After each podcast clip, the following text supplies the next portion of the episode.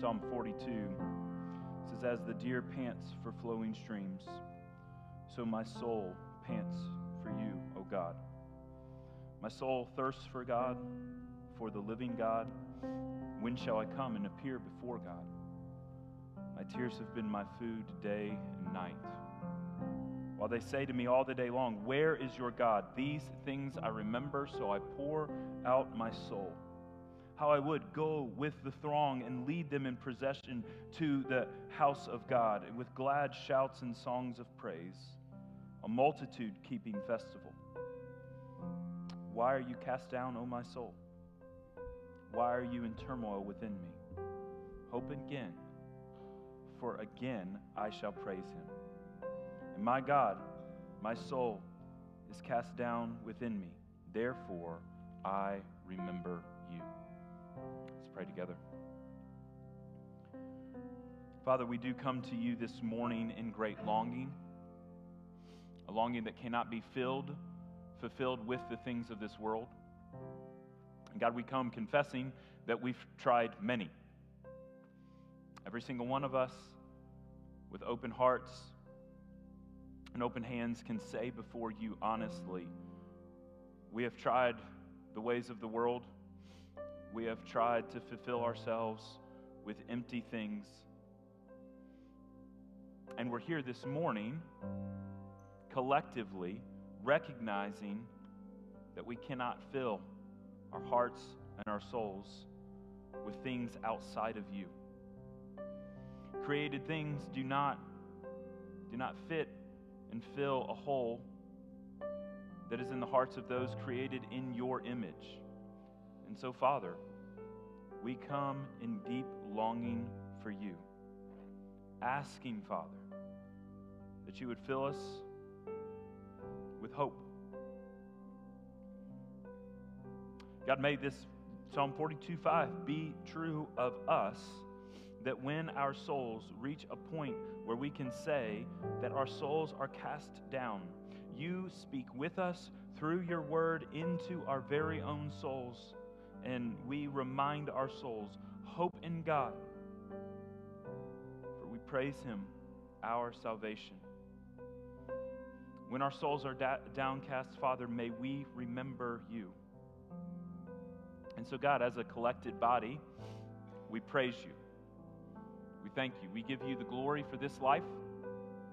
We give you the glory for the great things that you have done, the beautiful creation you have made all around us. You have knit together every mountaintop, every valley, every, every river and stream, all of the beauty of all creation that we enjoy has been fashioned by your hand. And yet, Father, beyond the beauty of physical creation, you have seen fit to create us as human beings in your image and for your glory.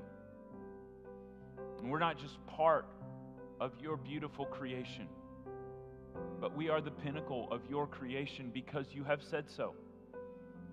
Because there's only one thing you created that you said, This is in my image, and this represents me amongst all the other creation. And therefore, this created being has dominion, and that was us as humans, as mankind. So, Father, you've given us a great grace. You've given us a great position in your creation. You've given us a great opportunity over your creation. So, Father, we ask that you would just make us faithful stewards. We ask that you would enable us to enjoy the good gifts that you have given all around us.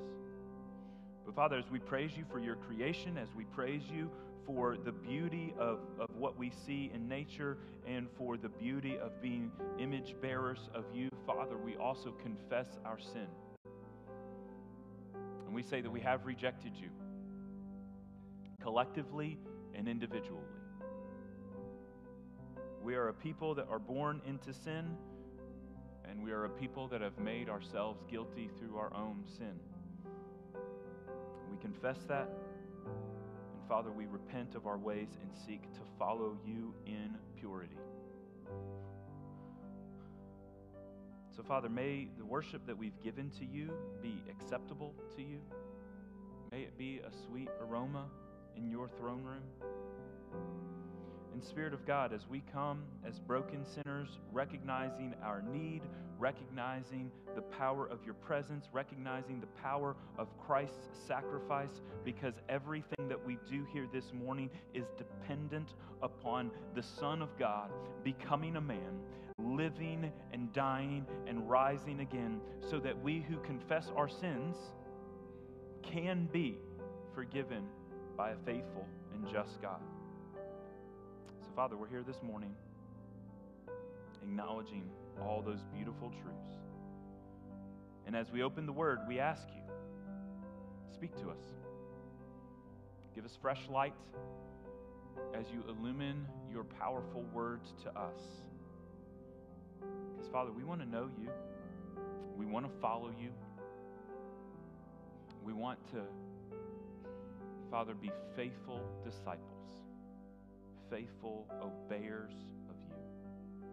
So speak to us, God, as we're here for you. And in Christ Jesus' name, as our one and true and pure sacrifice, we pray. Amen. Amen. And thank you for joining us this morning. Let's go ahead and we'll have the kids dismissed to their time of worship upstairs.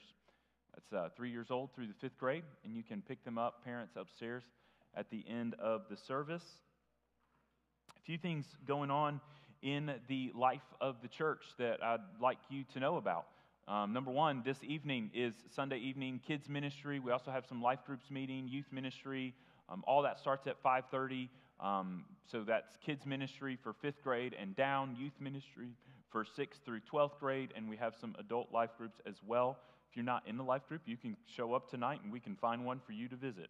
And we'd love for you to be connected in a deeper way um, that way. A few things coming up this Saturday. We have a men's ministry breakfast, and there's a sign up sheet for that in the uh, back of the room. It's also, sign-ups are available online and, uh, via the Church Center app. Um, which we've been promoting to you guys to get set up the last couple of weeks, so you could sign up that way online. Um, we also have a new members lunch on February 5th. That's next Sunday. So if you are interested in that, come and talk to me. We'll also have some registration online um, for that. We have a few families committed, but please come and talk to me if you're interested in that. We have our congregational meeting coming up. I want everybody to save the date for that because you're all welcome. And some of you are thinking, well, I'm, I'm not a member. I've been here a couple times. I'm not sure I should go to this congregational meeting. Um, on February the 19th, what we'll do is we'll have a, a chili cook off. So that's at least one thing that you should come to and anyone can enter a pot of chili into this competition. We've got a sign up for that at the back table. We've got three or four pots of chili that people have already committed to bring. Um, we will have a prize for, for first place there.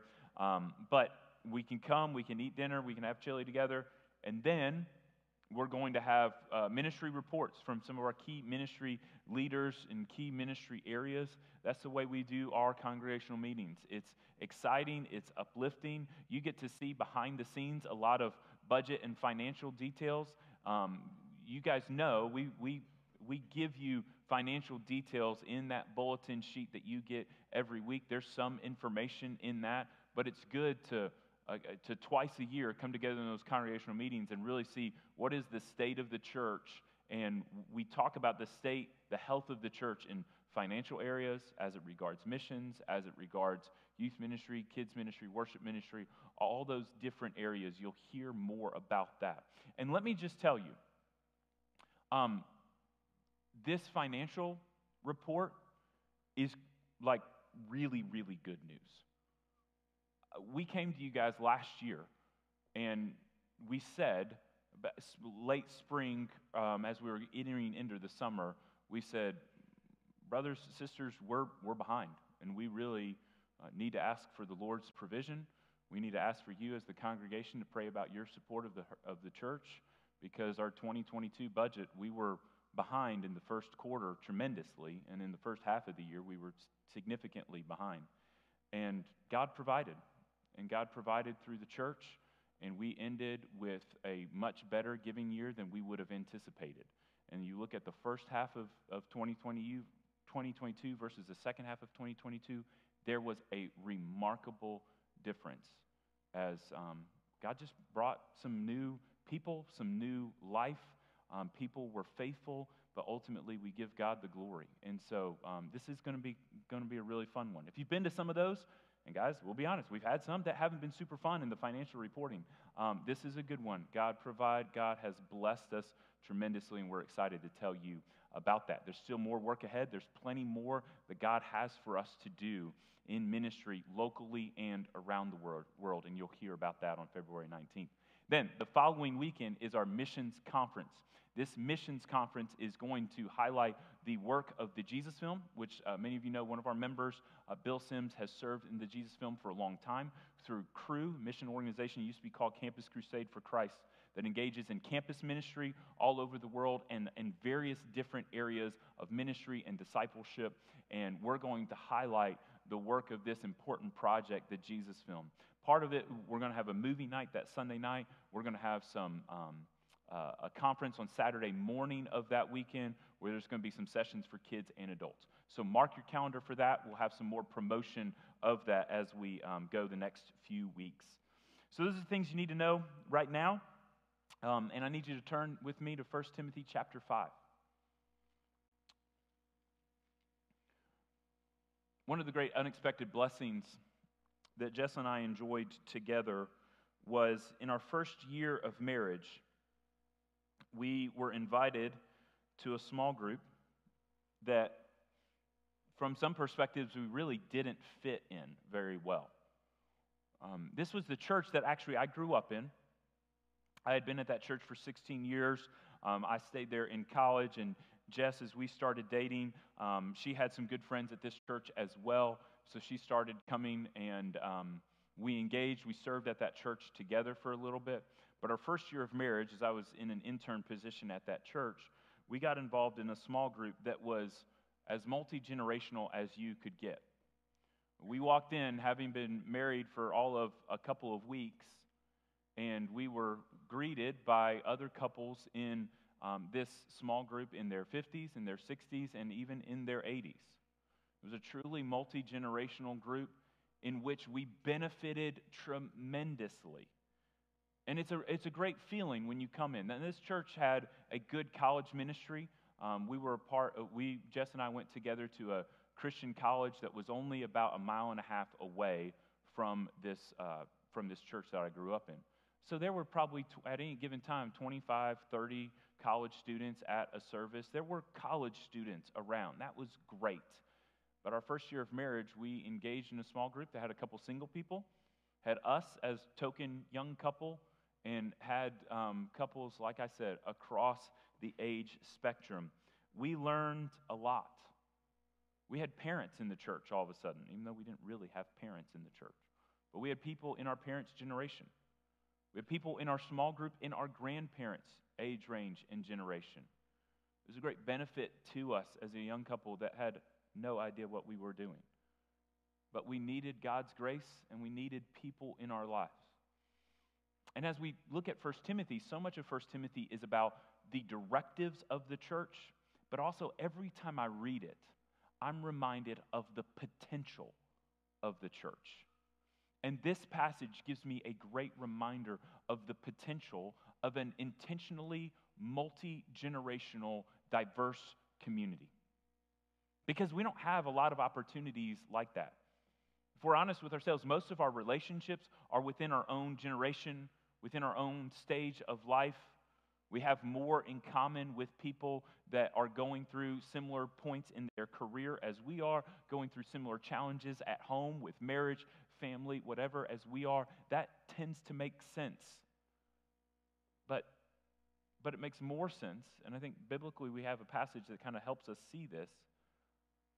As we are preparing ourselves for an eternal kingdom, every nation, tongue, and tribe, people of every generation, of every stage of history, in perfect community with God the Father, God the Son, and God the Holy Spirit.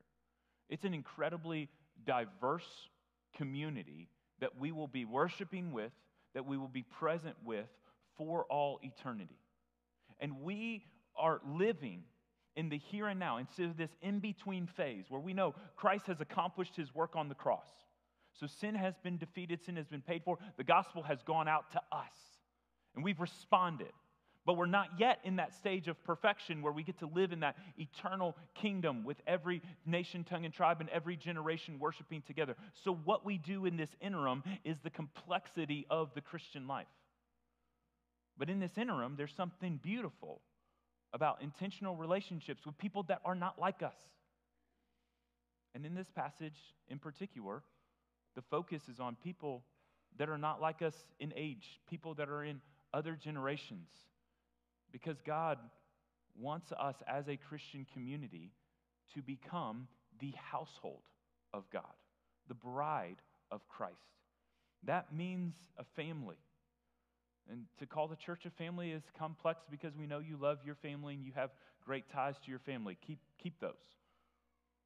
But the church is a family in that we form new relationships, important relationships, strong relationships across generations that benefit us.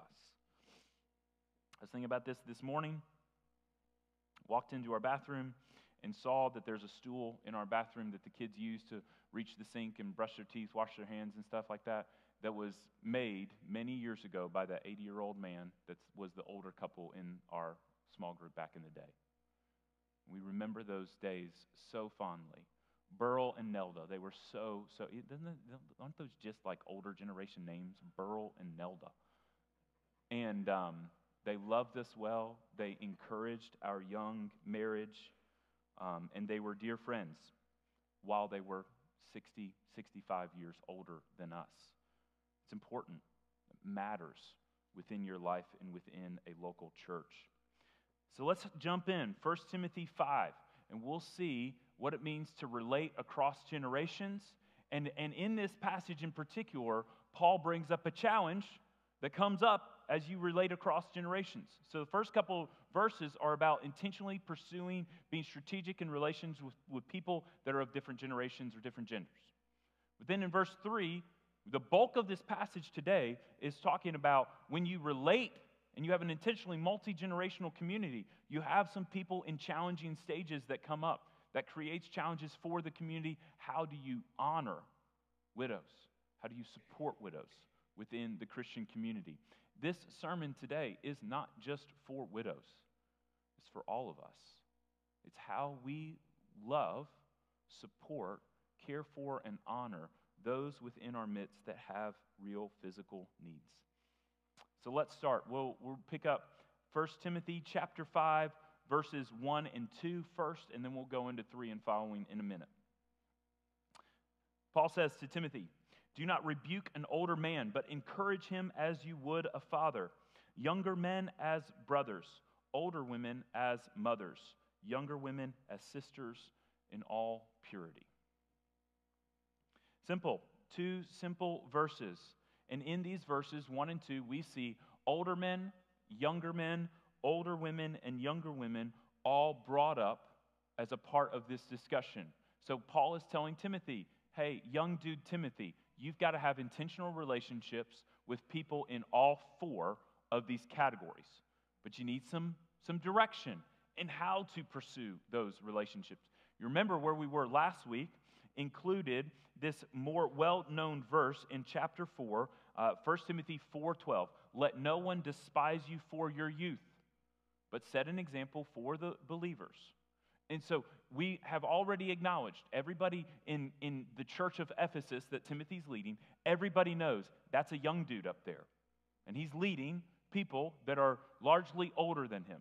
So much of this book is written into that context, and you can see it that Timothy is a young guy leading older generation of believers. And so there's a lot of context there, context there that tends to come up. What well, we remember this, okay? When Paul is talking to this young guy and he's telling him, you've got to have intentional relationships with older men, intentional relationships with older women, intentional relationships with younger men, intentional relationships with younger women. And there is good exhortation for all of us there.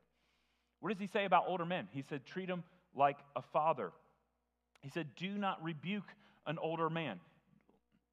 He's not saying just assume that the old guys are right all the time. He's not saying when an old guy messes up, then just let it go and try to be encouraging. actually, later in this very book, he speaks of what happens when elders miss it. When the older men in the church miss it and are wrong, are incorrect about something.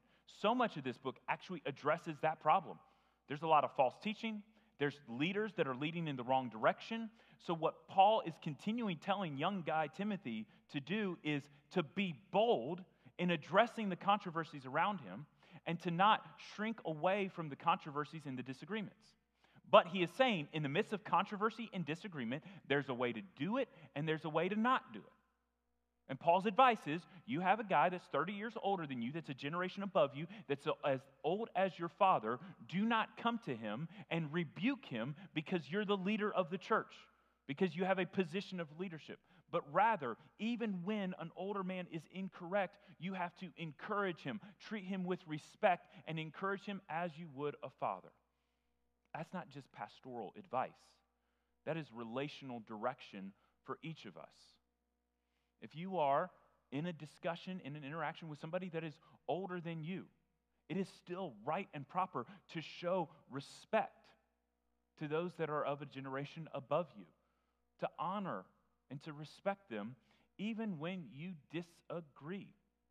Because we make our decisions not based on what one generation thinks and we just always assume that the, that the older generation is always right. No, we make our decisions based on what Scripture says and based on God's leadership over His church, God's direction for His church in, in teaching um, through the Scriptures. So it's possible, not being disrespectful in, in acknowledging this, it's possible that members of the older generation do need to be corrected. But Paul says, don't rebuke. There's a difference, right? Rebuke is harsh. Rebuke is, I'm the authority, I'm the leader, get in line. But an encouraging correction is, hey, we need to sit down, we need to talk about this issue. We're not on the same page. And this is why I, I come to the position that I do. Here's a scriptural reason, here's a scriptural warrant. And, even, and if it's something that is not addressed in Scripture, then it's, hey, here's a practical reason. Here's why I believe you're making a mistake doing this, and here's why I think this is the right course of action. Showing the respect to due age. That's what Paul is emphasizing here. Younger women, or younger men, okay, so that's how you treat an older man. Younger men are not treated, in verse 2, like children, okay? You don't take that family relationship so far, you, well, if they're older than you, you treat them like a father, and they're younger than you, you can treat them like kids and tell them what to do. That's not what he says. He says, Younger men, you treat as brothers. You treat even men that are younger than you. And I recognize Timothy's probably in his late 20s, early 30s, something like that. And so, younger men is probably guys that are late teens, early 20s. And Paul is saying, younger men, you treat them as brothers. You, you treat younger men as peers. It still means you don't just rebuke and talk down to people. You still respect people. You still respect them as image bearers of God. You respect brothers and sisters as, as image bearers of God that are recreated in the image of Christ because they confess their sin and were made new in a new creation in Christ now. There's an inherent respect that you show to people that have been purchased by the blood of Christ. For older men, it's treat them as fathers. For younger men, it's with respect as brothers not talking down, not patronizing. Older women are to be given the respect of mothers in verse 2. Younger women, the respect as sisters, and in all purity. And I think this is worth taking a minute to emphasize this point that Paul is making here. He brings up this issue of purity in the sentence in which he's talking about a man relating to women in the church. We all know that we have to be aware of issues of purity. We all know that we have to be um, cautious of men in their relationship to women out, outside of marriage. We, we need to put up guardrails and guards against this, but, but look at what Timothy is saying. Or look at what Paul is saying to Timothy, sorry. He's saying, you have to have a relationship as a shepherd with the young women in your church too. But you have that relationship as sisters in all purity. He's not saying let the women minister to the women and let the men minister to the men because we're so worried about men and women having, having friendship relationships because we think there's going to be this great problem there. No, he's saying figure out the problem, with your purity and, and embrace relationships with older women and younger women too, because Timothy, you're their shepherd. And the, the male elders of the church, they're also shepherds. And so, guys, we've got to figure this out. This is something that as a society, as a culture, we're just bad at. We're bad at, at male and female relationships at, that we, we know you have to protect the marriage relationship. But so often, those marriage relationships get destroyed by inappropriate work relationships, inappropriate friendships. We, we know that happens. But, but, brothers and sisters, when that happens, that doesn't mean that we should just automatically separate all adult men from all adult women and say, you can only be friends with men and you can only be friends with women. We have got to find out how we can live as Christians, as brothers and sisters. And you can have a familial, kind, warm, and pure relationship with somebody that is not of your gender. That's what the body of Christ does. We put up guardrails, we put up precautions, but Paul is literally telling Timothy, you must, you must shepherd the younger women in the church too. You cannot avoid them because they are women, because they're a part of the church, and we need to shepherd everyone in the church. So if you notice there, there's not a whole lot of difference. There's not a whole lot of difference in how he's telling Timothy to relate to older men and older women. Not a whole lot of difference in how he's telling Timothy to relate to younger men and younger women, other than adding in this line of making sure in your relationships you're pursuing purity. Younger adults in the church are to be treated as siblings in Christ. Older adults in the church are to be treated as parents, given the respect due their age. So, leaders should not, should not treat everyone the same way in the church. It's kind of what Paul says. He says, Be mindful of their generation, be mindful of their age, and pursue wise relationships with people, some as peers, some as parents, some as cousins and aunts and uncles, because we're a family that is pursuing purity in Christ together. Now, as he talks about that relationship, he says you've got to have relationships with every generation, every type of person that comes within the church. That's not just the pastor's responsibility. I believe that's what Paul would say to any of us. Okay? If everybody has to have a relationship with the young pastor in the church, that's inherent here, then that means that anyone should be able to relate to each other regardless of generation within the church as well. But then in verse 3, he speaks of a challenge that comes up as you pursue this honor widows who are truly widows. And let me read down this whole section on widows through verse 16. Honor widows who are truly widows. But if a widow has children or grandchildren, let them first learn to show godliness to their own household and to make some return to their parents. For this is pleasing in the sight of God. She who is truly a widow, left all alone, has set her hope on God and continues in supplications and prayers night and day. But she who is self indulgent is dead even while she lives.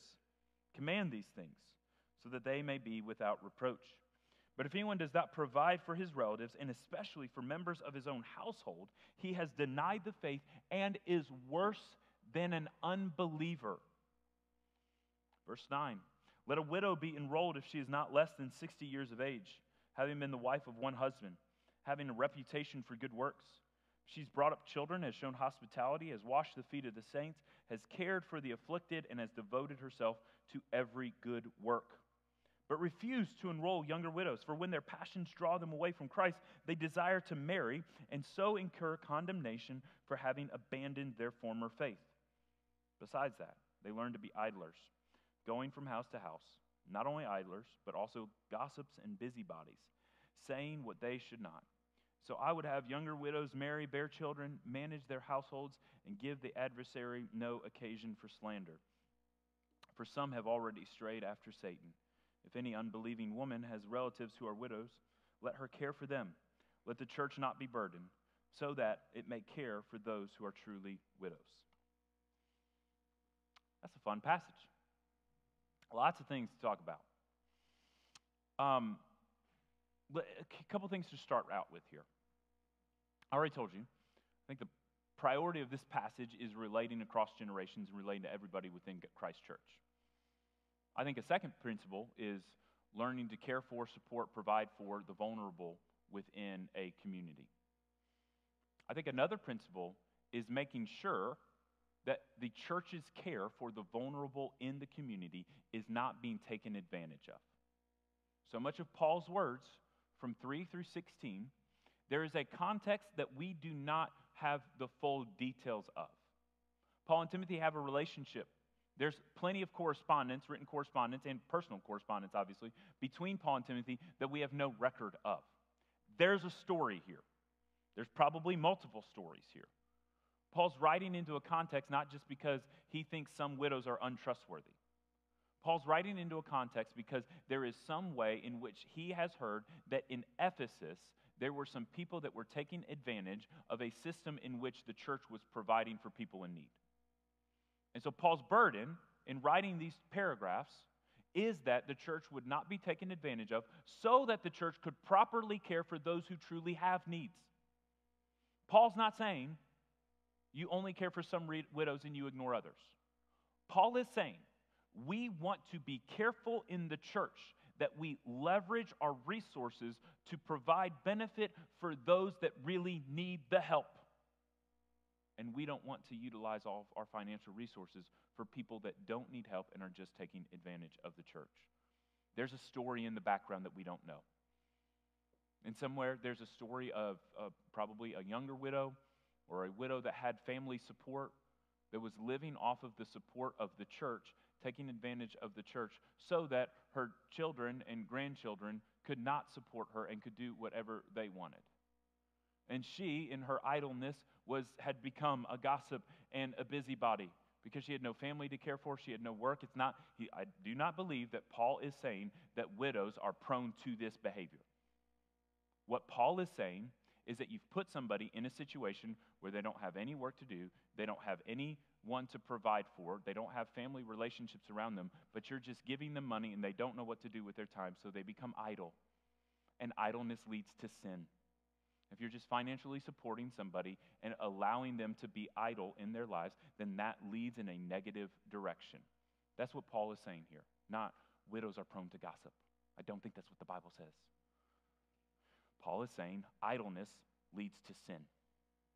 So people should work, people should provide for their families, people should relate amongst generations and in families, people should serve others. So, with those sort of uh, guiding principles in mind, oh, one more. If you read the whole Bible, there is a category of vulnerable people that gets referred to beginning to end. And sometimes the Bible uses three, three different descriptions of vulnerable people, and sometimes it's two. But all throughout, we can see the Bible, God cares deeply about people in vulnerable positions. So, as a couple of examples, um, God says in Psalm 68 that He is a father to the fatherless and a defender of widows. Two categories of vulnerable peoples, orphans and widows. God cares deeply, and God will provide for them, God will care for them. In Exodus 22, he says that those who take advantage of widows and orphans would receive a special condemnation from God. His anger will be aroused against those who do not care for and actually take advantage of orphans and widows. Again, vulnerable people described in two categories widows and orphans. In Deuteronomy 10, he defends the cause of the orphan and the widow. It is God that cares most deeply about orphans and widows, those who do not have family support. The third, the third description or the third category of people that God puts in the vulnerable category are described as sojourners, exiles, refugees, aliens, and any of those words could come in in different scripture translations. Um, and throughout the Old Testament, the concern was that the Israelites were not, or God's people as a whole, often did not take, take care of widows, didn't provide for orphans, and didn't welcome in sojourners and refugees. And God, throughout the prophets, is, is full of condemnation and judgment for people that have taken advantage of those categories of vulnerable people. God cares about vulnerable people. God wants you to care about vulnerable people. God places a priority on His church for caring for and providing vulnerable people widows, orphans, refugees, and aliens. That's what God is talking about from beginning to the end of Scripture. Often, those three categories of people listed together. Jesus himself, in his ministry, showed particular compassion for widows as he lifted up the son of the widow of Nain, as he, um, as he um, was complimentary of the widow and her offering, as she was giving just two little coins and others were giving more. Jesus, the Son of God, in his life and ministry, was complimentary of and showed compassion for widows. You should care too. Widows, orphans, refugees, people who God cares deeply about, people who God says He has special provisions for and special concern for. It's an Old Testament thing and it's a New Testament thing. God says, because you were sojourners in Egypt, because you were exiles in Egypt, so you should be providing for exiles, for vulnerable people. James, he says, true and undefiled religion is this to care for widows and orphans in their distress. There is no question that God cares about widows, as he does orphans and refugees. This passage is not Paul's attempt to save the church some money so that they only have to care about some widows and not all.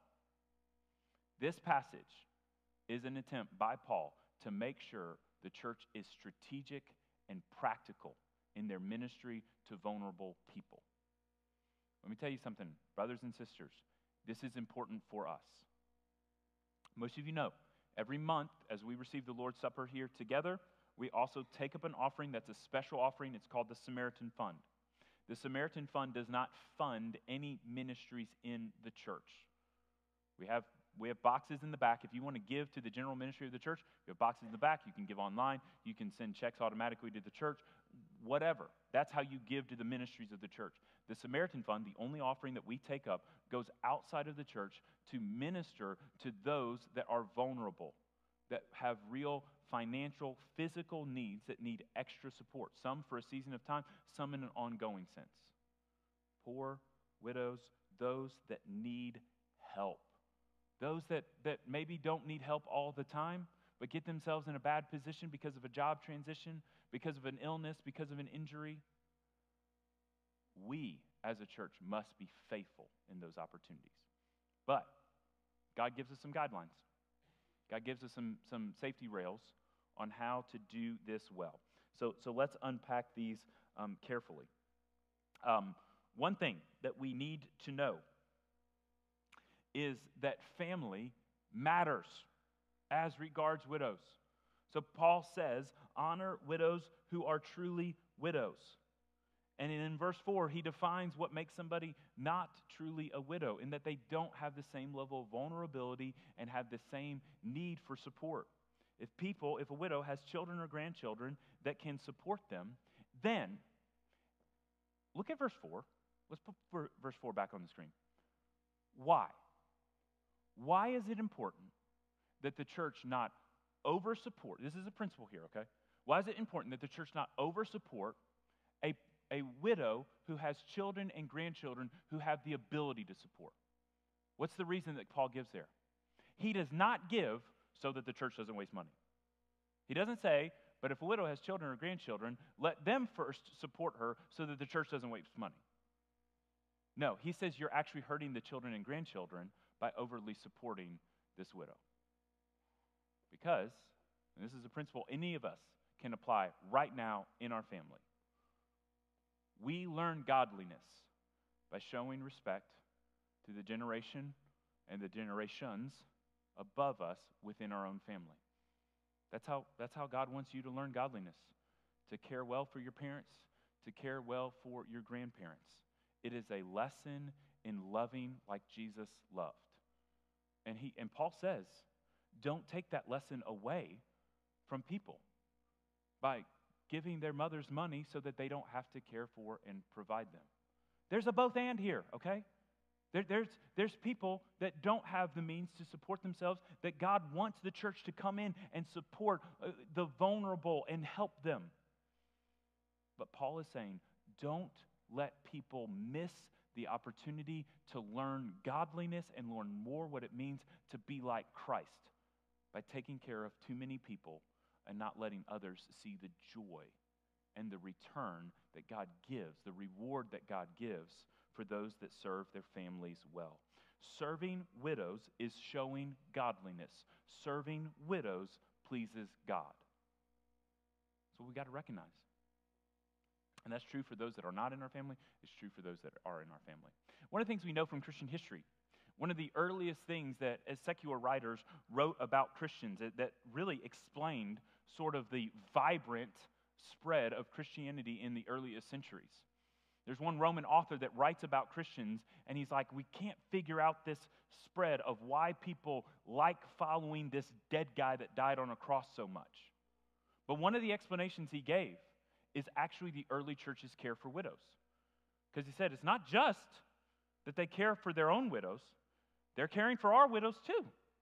They're doing so well at caring for their widows, now they're caring for non Christian widows as well. And this secular author, this Roman author, is like, what gives? Why are these people doing this? Remember that in this age, it was it, family was respected, but you have a multicultural environment in the Roman Empire cultures were shifting rapidly as cultures were being conquered and then absorbed into one. And so, within this mega culture of the Roman Empire, you have some that care deeply for, for, their, um, for their parents and their grandparents and take great care of them, and some that just move on with their lives and become modern in the ancient sense. And so, it was really surprising the way the Christians cared so well for widows. And that means Christian and non Christian widows. But Paul is giving us some limiting principles here. And the first limiting principle is that we don't just support people that have other means of support, or we are careful about supporting people that have other means of support. It's why, for uh, us as Christians, for us as a church, we should not get into the habit of seeing vulnerable people, widows, orphans, refugees, poor, whatever description we have, we should not get in the habit of just giving people resources without training them how to better utilize resources. Financial gifts should often come with financial counseling and financial direction so that we can help somebody with job skills, help somebody provide for themselves, help a family provide more for their mother. That's the principle behind what Paul is emphasizing here. Don't just let, let somebody live in idleness and, ne- and not support themselves. Find ways to make sure that that person is uh, being provided for, but also that you're investing in that person to where they can provide for themselves or the family can provide for themselves. There's another principle um, that comes up here um, in verse 5. The woman who is truly a widow is left all alone, and she puts her hope in God and continues in supplications and prayers night and day. Okay, let's step out of just talking about widows and let's just talk about older generation, those that are um, in retirement years that are beyond the workforce, that maybe don't have children or grandchildren to care for as often as they once did. So, therefore, they have a little bit more time and margin in their life. Verse 5 is for you, not just widows, widowers, retired couples. Uh, if you find yourself in a stage of life where you no longer have a career to focus on. You're no longer regularly, day after day, serving children and grandchildren. There is a way to use your time extremely well to serve the kingdom of God. Put your hope in God, continue in supplications and prayers night and day. The ministry of prayer that somebody in a latter stage of life can do is vital, not because Pastor Tim says it's vital, but because the Apostle Paul and God's sacred word says it's important. That's the direction that Paul is giving here.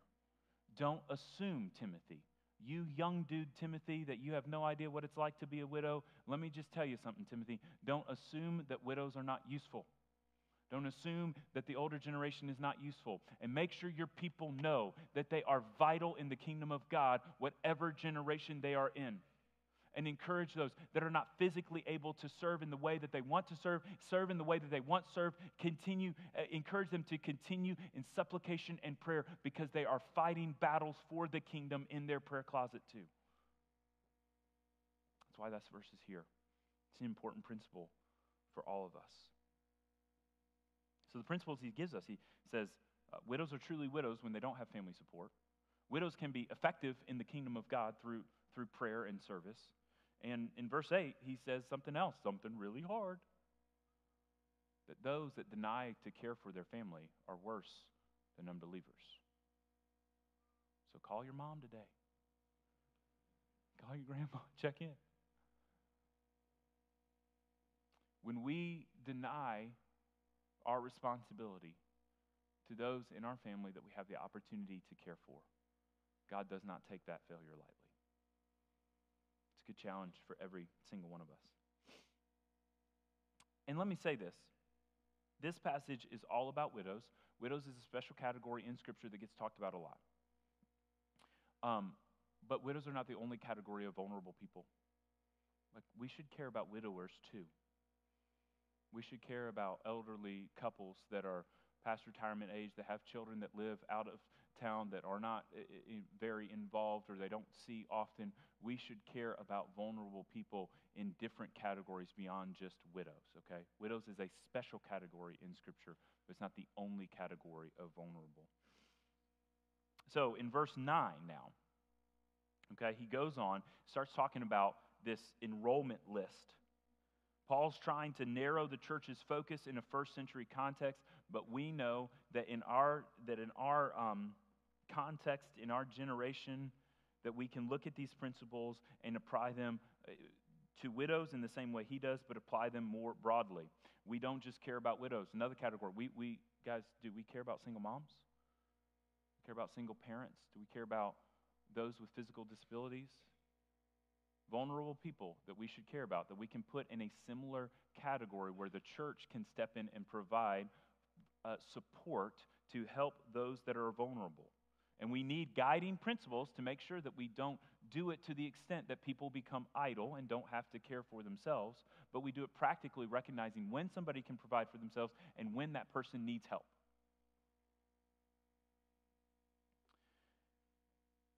So, what does it mean to be enrolled? uh, verse 9 says that there's a specific category of women that are enrolled. And then he goes on to talk about how you get on this category of people that are enrolled. And this is where we have to be really careful. He says only people that are over 60 years of age can be enrolled in this list. He says they need to be uh, women of one man uh, faithful in their marriage. They need to have a good reputation. They need to have been a good mother. They need to have shown hospitality by washing the feet of the saints and caring for the afflicted. They need to have devoted themselves to good works. That's 8 through 10 there. It's a, a high, lofty list. You know what's crazy, though? Really interesting when you read the book. Just go back two chapters. Go back exactly two chapters. You have another list of the people that are supposed to be leaders in the church. Same high and lofty list. And let me tell you something both lists, taken woodenly, taken just really, really literally, both lists are actually impossible to attain. Look at 1 Timothy 3. We talked about it a lot. We kind of belabored that section of what it means to be qualified as a leader, pastor, elder, deacon in the church. Those lists are really hard to meet. None of us as leaders actually perfectly meet all those qualifications at all times. But there are principles here of godly character, of personal holiness. And so let, us look at this list perfectly, let's look at this list carefully and say, God is not saying, and Paul is not saying, that the only time the church should ever financially provide for a widow is if she marks all these boxes and does everything right. Paul is giving a description of mature character and saying, in order for a widow to be on this enrollment list, which we should see as not the only people that get help. What I think Paul is talking about here is there's a list of women of widows that are enrolled that they get regular support. They're always being supported. And then there are widows that are helped occasionally, okay? Not you either meet these qualifications or you're not helped at all. But these are the qualifications for those that make the list that get regular support, monthly support, regular meals, whatever. Those others, including non Christians, may get occasional support but not have the same level of support. But those that get the regular list or regular support that are enrolled on the list are older widows, have shown particular faithfulness in marriage and as a demonstration of character. They have good reputations, they've been faithful mothers, and they have shown hospitality by caring for the afflicted, washing the feet of the saints, and devoting themselves to good works. This is a woman of outstanding character that has served well, that deserves the church now to serve her well in this stage of life. Should the church support widows that fall short of those requirements? Yes, absolutely. Again, back to what I said about the first century. We know throughout the, every generation of the church that has been true. That the church has supported faithful, amazing Christian widows and non Christian widows because we support the vulnerable. We support non Christian orphans too. We support non Christian refugees too. God calls us to care for the vulnerable. We care particularly to a greater degree for those that have served Christ faithfully and they receive their reward. They start to receive a portion of their eternal, of their eternal reward now by the esteem, support, respect, love, and provision from the local church. Those women that have particularly served well and now, because of the loss of a husband, are particularly vulnerable, they receive a greater amount of support. We're going to wrap this up. And I'm going to give you five guiding principles, five guiding steps in light of this passage. And guys, this is probably more practical than most of us think after reading 14 verses about widows. Because what I'm trying to tell you is the principles of Scripture don't just apply to that particular case study of that widow in that situation. So here's principle number one. Step number one that I want everyone to find a way to take engage another generation in relationship. Find your Burl and Elda Till. Or, if you're in your 80s, find your Tim and Jess Cheney. Meant a lot to us. Changed our lives. Y'all, I'm about to cry. I haven't done this in a while. Um,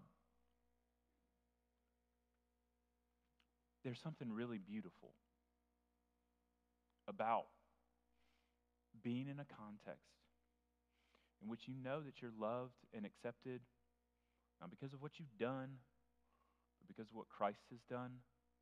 And even when you don't have anything in common with that other person, you still share Christ in common. That's the potential we have here, and it's a beautiful potential. So engage in relationships that are a little bit uncomfortable, that are going to stretch you, to learn something about how another generation thinks, to learn something about somebody from a completely different background. We don't just have to think about generational differences. We can talk about racial and cultural differences too. Engage somebody from a different culture. Engage somebody from a completely different upbringing. And see what just what the beauty of Christ's community can really look like. And number two, honor the elders from your own family. I was reflect, reflecting on this this week. Um, I had two grandparents in their 90s that died in the last couple of years. Um, they lived in Texas, and it was so difficult. Um, we got to see um, both of them a couple times. Um, their latter two years they spent in my aunt and uncle's house, where my two cousins in their 20s regularly cared for them. And um, and I had to go to my cousins after after that and just say thank you. Thank you for loving our grandmother well. You know, I got to be the guy. I had the privilege both times to be the guy that was looked at delivering the eulogy and recognizing I hadn't been the one that helped them up to go to the bathroom or to take a shower. I hadn't been the one to be woken up at 2 o'clock in the morning because they, they fell because they were trying to do too much on their own. That was Nathan. That was Sean. But I was the guy that got to come up and speak about it. And there is something so beautiful about serving those that are in their latter years. And every single one of us has something to learn about those within our own family, how to honor and serve them well. Find somebody outside of your family to serve. Older generation, younger generation. find somebody to serve. Because there are gaps.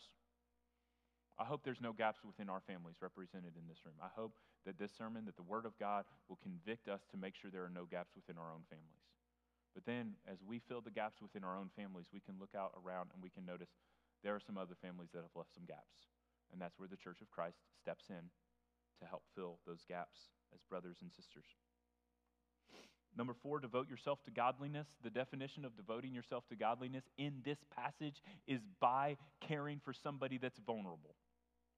That's how you devote yourself to godliness in this passage. There's other ways. That's not the only way to devote yourself to godliness. Certainly, we want times in the Word, we want times in prayer, we want times in Christian community. But there's something uniquely powerful about what you can learn about who Jesus is the, the one who left heaven and, and lowered himself to come to earth and to, to take the humble form of a servant in his birth and in his life to be beaten, to be mocked, to be ridiculed, to be denied, to be left behind by his closest friends and followers. There's something you learn about godliness, about Christ likeness by serving those in a humble estate. So devote yourself to being like Christ in that way. The band, you, you guys can start making your way up here. And the last point trust Jesus and trust his bride. The first principle that we've got to get locked up here before we go into all of this is that we need to be with Christ. And if you are with Christ, then you can trust him and you can trust that Jehovah Jireh, the great provider, will provide for our basic needs and for our eternal needs. And so, no matter what state you are in in your life right now, no matter what state of vulnerability, despair, uh, sadness, depression, no matter what state you are in, you can still trust Jesus, the Savior of your soul, to walk with you. That wid- the advice that Paul gives to widows here set your hope in God and devote yourself to prayer. So, whatever vulnerable state any one of us are in, remember the truth of the gospel, remember the kindness of our Father, remember the sacrifice of Christ, and the presence of God in His Spirit with you. And lastly, we, we trust Jesus, we also trust His bride. Sometimes the church fails, but sometimes the church fails because the church just doesn't know what's going on. And so when you have a need and you find yourself in a position of vulnerability, trust Jesus with that need and, and trust the bride of Christ with that need. Sometimes the church isn't serving people well because we're not, we're not seeing everything, because we're not Jesus. We're not God the Father. We don't see vulnerability. We don't see needs. We don't see brokenness in the same eternal light. But when you have a need, this is where you come to the church and to Christ Himself. And so as we stand and sing, we've got plenty to do, plenty of applications to make every single one of us. But I'd first just ask you to renew your trust in Jesus today, the Savior of your soul, who died on the cross to pay a penalty for your sin. He wants a deeper relationship with you this morning. So stand, sing, and praise Him. And as you do so, let the Spirit of God convict you in how to take the Word of God to a next step and practically apply it. Let's stand and sing.